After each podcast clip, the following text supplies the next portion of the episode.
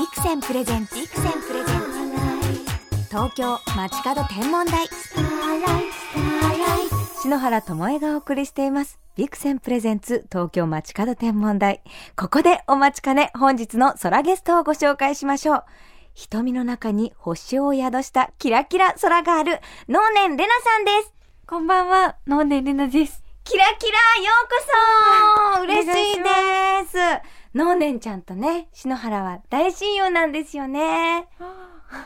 ですよね。大親友なんです。ということで、のんねちゃんとしなら映画クラゲ姫の撮影でご一緒して以来、もう一緒に手芸をやったりね、お裁縫なんかしてね、仲良くなったんですけれども、初めてお会いした時は本読みの時で、しならプラネタリウムキットを差し上げたの覚えてる、作りました。作ったんですよね。すぐ作ってくれたね。どうだった？作ってみて、こう、お家のホームプラネタリウム。初めてああいうのをお家でやってみたのですごい感動しました。へえ。どうだった？やってみて。じわじわ動いていくのがうんすごく気持ちよくって、うん。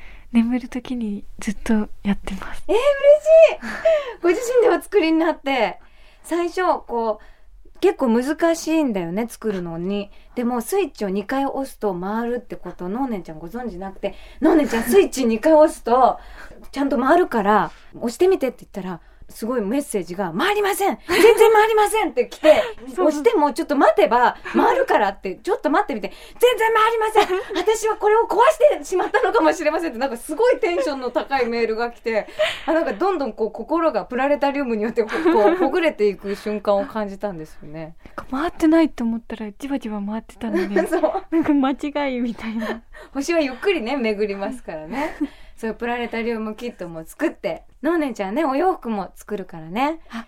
一緒にね、岡田屋さんへ生地買いにデート行って、お洋服をこう、作るために布を買って、のーねんちゃん家でお洋服作ってね。はい、楽しかったね。楽しかったです。こういつもは一人で作ってる服を一緒に作ってみてどうだった？あ、そうですね。なんか自分が持ってるミシンの知らない機能を知ったりして、うん。あ、こうやって使うんだみたいなのを発見して勉強になりました。よかった。もしならお裁縫のもう持ってる技術を全部のーねんちゃんにも伝授しようと思って結構ワイルド系なんですよのーねんちゃん作るの。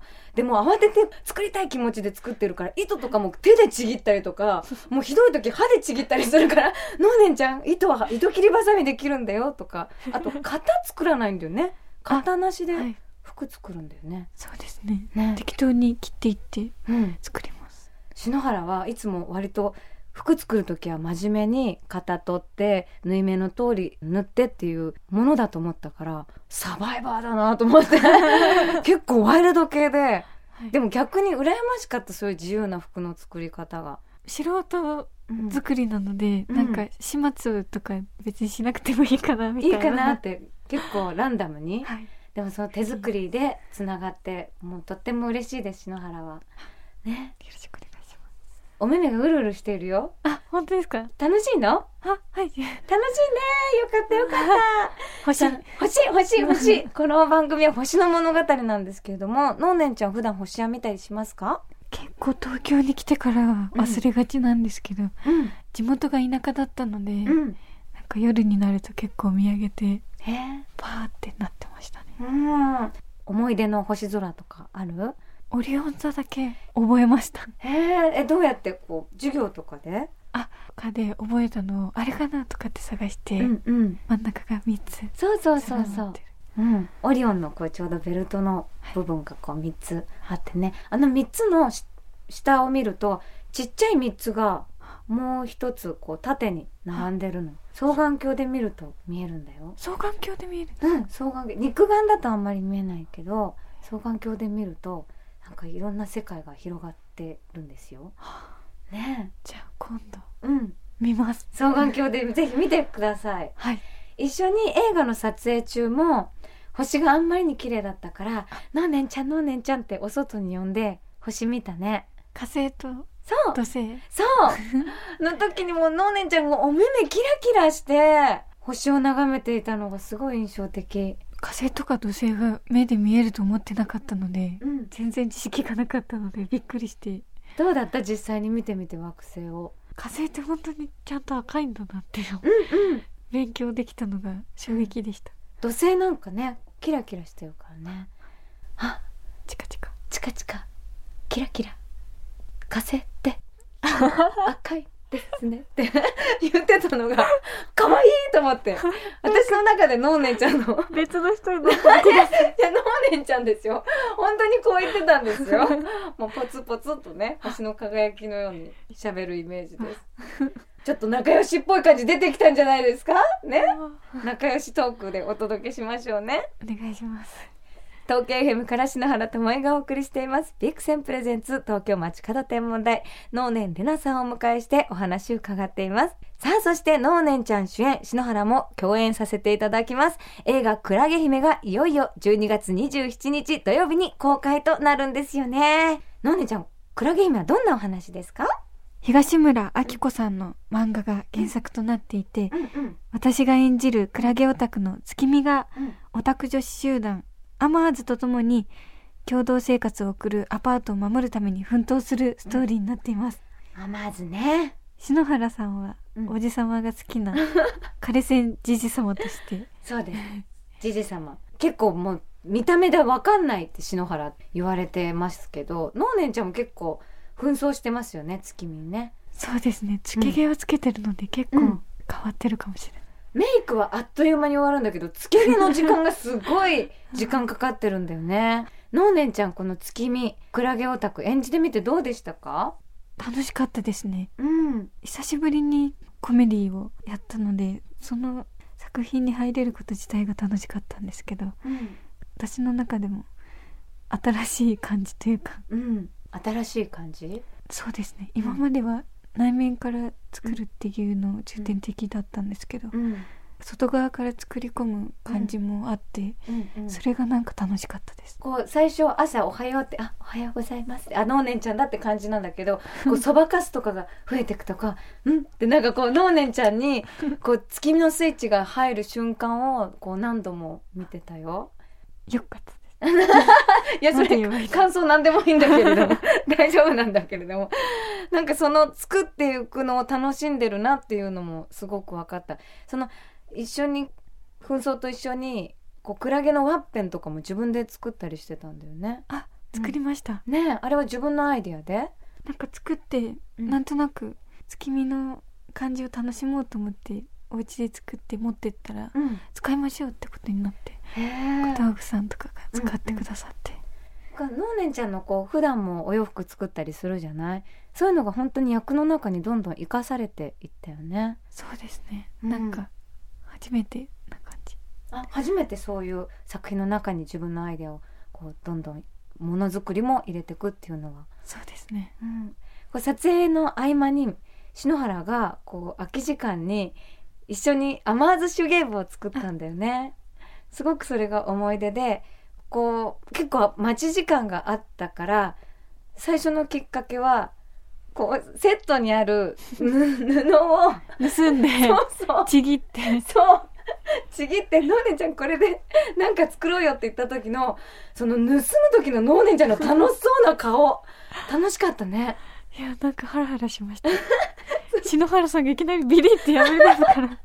そうえーと思って。そう。布がいっぱいあるからちょっとぐらいでもあのいただいてもわかんないかなと思って。でいただいてでその空き時間にどんどんつなぎ合わせて作っていったんだよね。でも怒られなかったですよね。バレませんでしたね。大成功でしたね。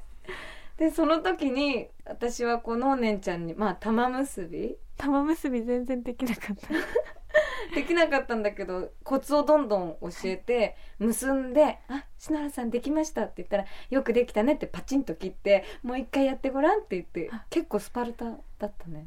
なんか何度もやらされた いや絶対上手になるって素質が見えたので何度もやってもらったんだけどクラゲ56個作って最終的に月見の部屋に飾られて。美術スタッフさんが目に留めてくれて。うん、でもそれやっぱノーネンちゃんを通して月見の作品にちゃんとなってたからセットの一つとして馴染んだんだろうなって思いましたね私あの試写の時にそのノーネンちゃんのクラゲがセットに飾られてったシーンになんか猛烈に母心として感動しちゃって、なんかうるっとしちゃったんですよ。もう他にも結構な、ううん、泣きどころがあったんだけど、なんか、なんかうるうるっと屋さんですよね。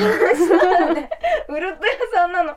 すぐうるっとしちゃって、で、そしたらノーネンちゃんが横で、って、鼻すすってて、隣で見てて、あノーネンちゃんも感動してると思って、ノーネンちゃん泣いちゃったって言ったら、いえ、鼻炎ですって。言って、ノーネンちゃん鼻炎だったっていう。なんか季節の変わり目が結構来るんですよね来るんですね。いや、クラゲ姫に感動してるのかなと思ったら、笑ってましたね。途中まで鼻が垂れててす 今ならすすすった方がいいのかなと思ってでそれ隣で聞こえてました。それにちょっと私勝手にもらい泣きしそうになってたんですけど。失礼しました鼻炎、でしたね。ちなみにどんな風にこの映画を見てもらいたいなと思いますか？すごく賑やかでうん。おもちゃ箱をひっくり返したようなうん。映画になってるのでうん。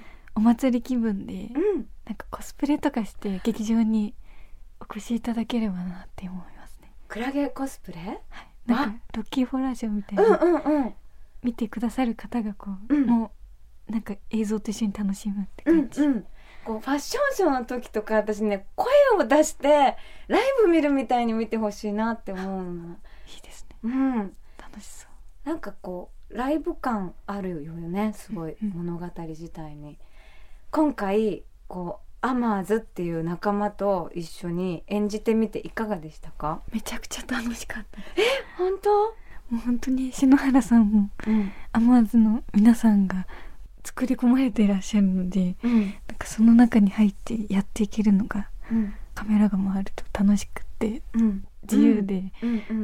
やっぱりコメディっていいなって大好き。私としてはこうアマーズの皆さん池脇さんや太田さんあと馬場園さんと共演してみてアマーズのみんなに時事を導いてもらったなって感覚があったんだけどのーねんちゃんはこうそれぞれ共演者の皆さんとご一緒してみていかがでしたか、本当に皆さん作り込んでいらっしゃったので、ん。その中にすごく絵としてアマーズだって思えるっていうのがなんかすごく楽しかったですね。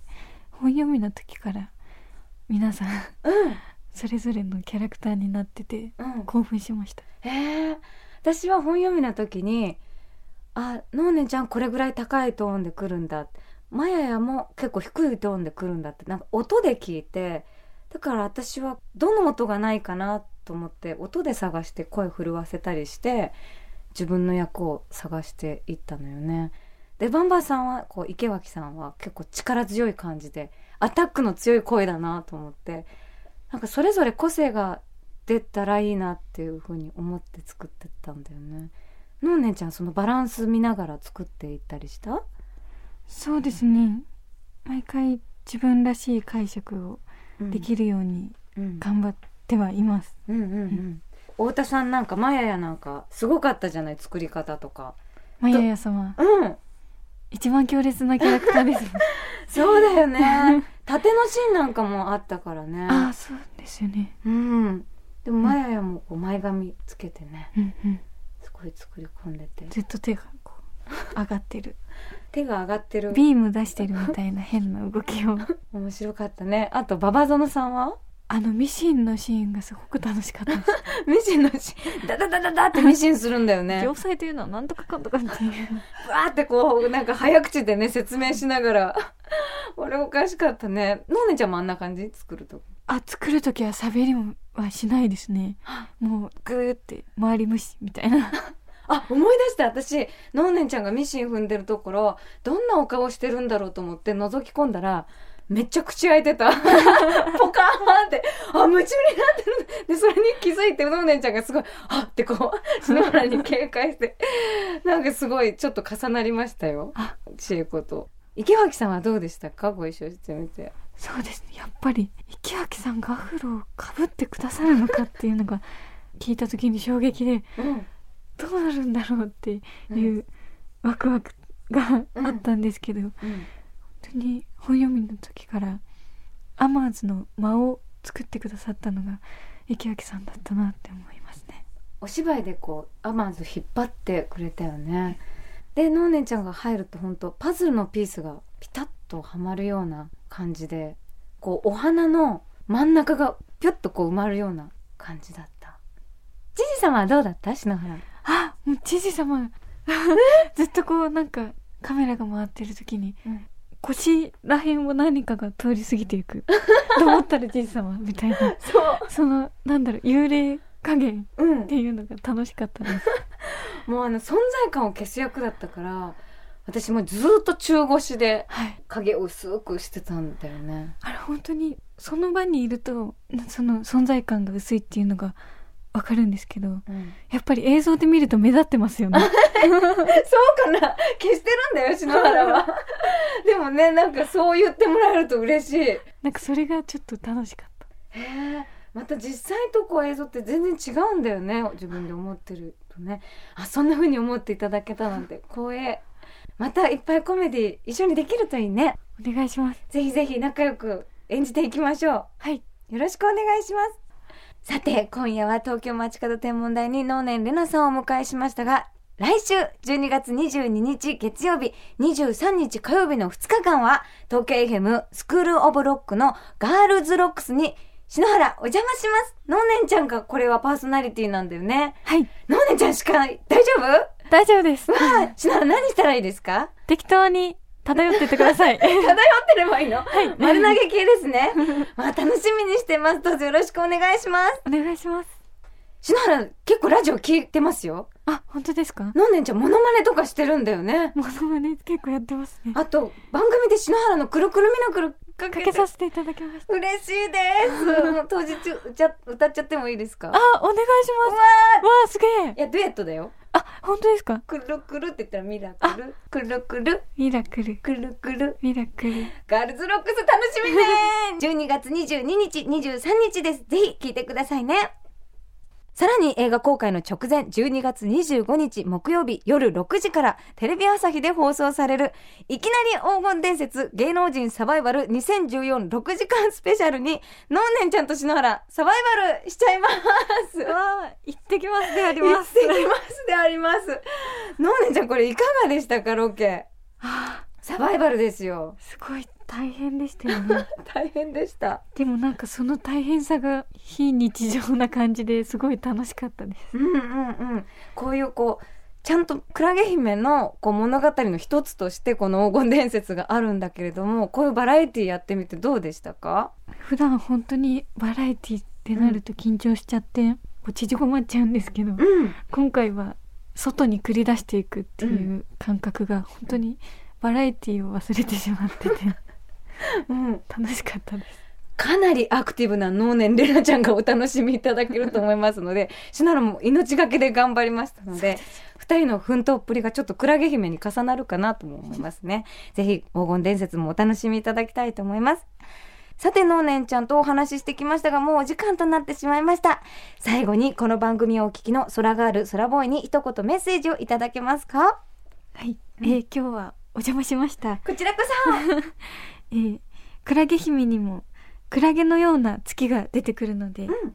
空ガール空ボーイの皆さんも、うんぜひ劇場に出陣でありますリアル月見でございますどうもありがとう素敵なキラキラトークをお届けしましたクラゲ姫、ぜひ皆さん劇場でご覧になってくださいね。本日のゲスト、能年レナさんでした。ありがとうございました。ありがとうございました